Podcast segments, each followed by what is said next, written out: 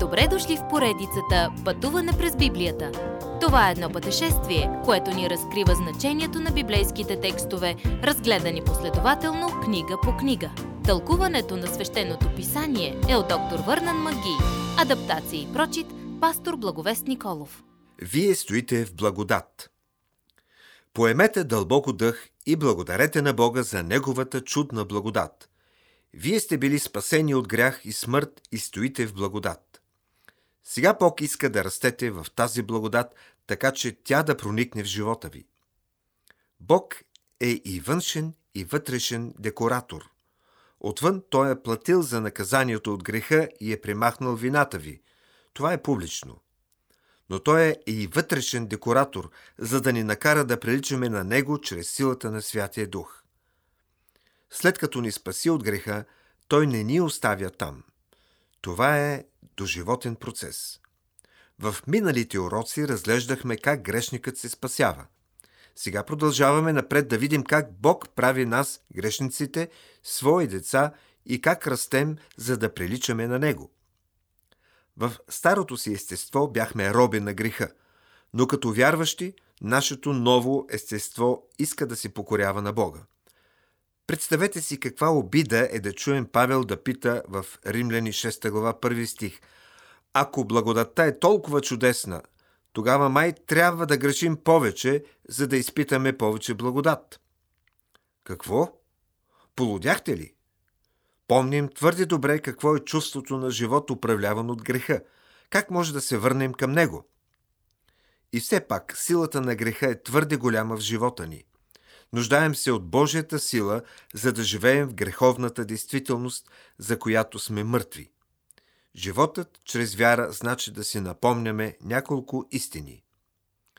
Първо, ние знаем нещо. Трябва да знаете, че присъдата за греха ни вече е издадена. Наказанието е изцяло платено. Дългът е погълнат от смъртта. Стих 3. Второ, тогава се определяме с нещо. Когато Христос умря, вие умряхте. Когато Той възкръсна от мъртвите, вие също възкръснахте. Вие не сте роби на греха. Стихове 4 до 8. Трето, тогава разчитайте на факта, че сте умрели за греха и сте живи за Бога. Фабриката за грях, която някога ви командваше, е фалирала. Има само две места за греха ви. Или Христос е платил за тях, когато Той умря за вас, или все още си ги носите до ден днешен и ви очаква осъждение.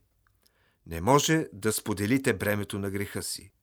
Ако сте в Христос, тогава Той се е погрижал. Може да сте сигурни в това. Стих 11. Накрая. Предайте се на Бога. Вкарваме се в беди, когато слушаме старото си аз да говори. Вместо да връщаме завладяната от Исус земя обратно на греха, предайте се на Бога с думите «Ще правя всичко, Господи, което поискаш». Това е Божият начин да ви промени. Вие пристъпвате в този процес чрез вяра. Вяра, че Бог може да го направи. Вие не можете да го направите. И Той никога не е казал, че можете. Не можете да живеете сами за Бога, също както не можете да спасите сами себе си. Уповавайте на Него, както уповавате на дишането си. Погледнете на Господ Исус Христос чрез силата на Духа. Той ще ви помогне, ако го помолите. Уважаеми слушатели, вие чухте една от програмите в поредицата Пътуване през Библията.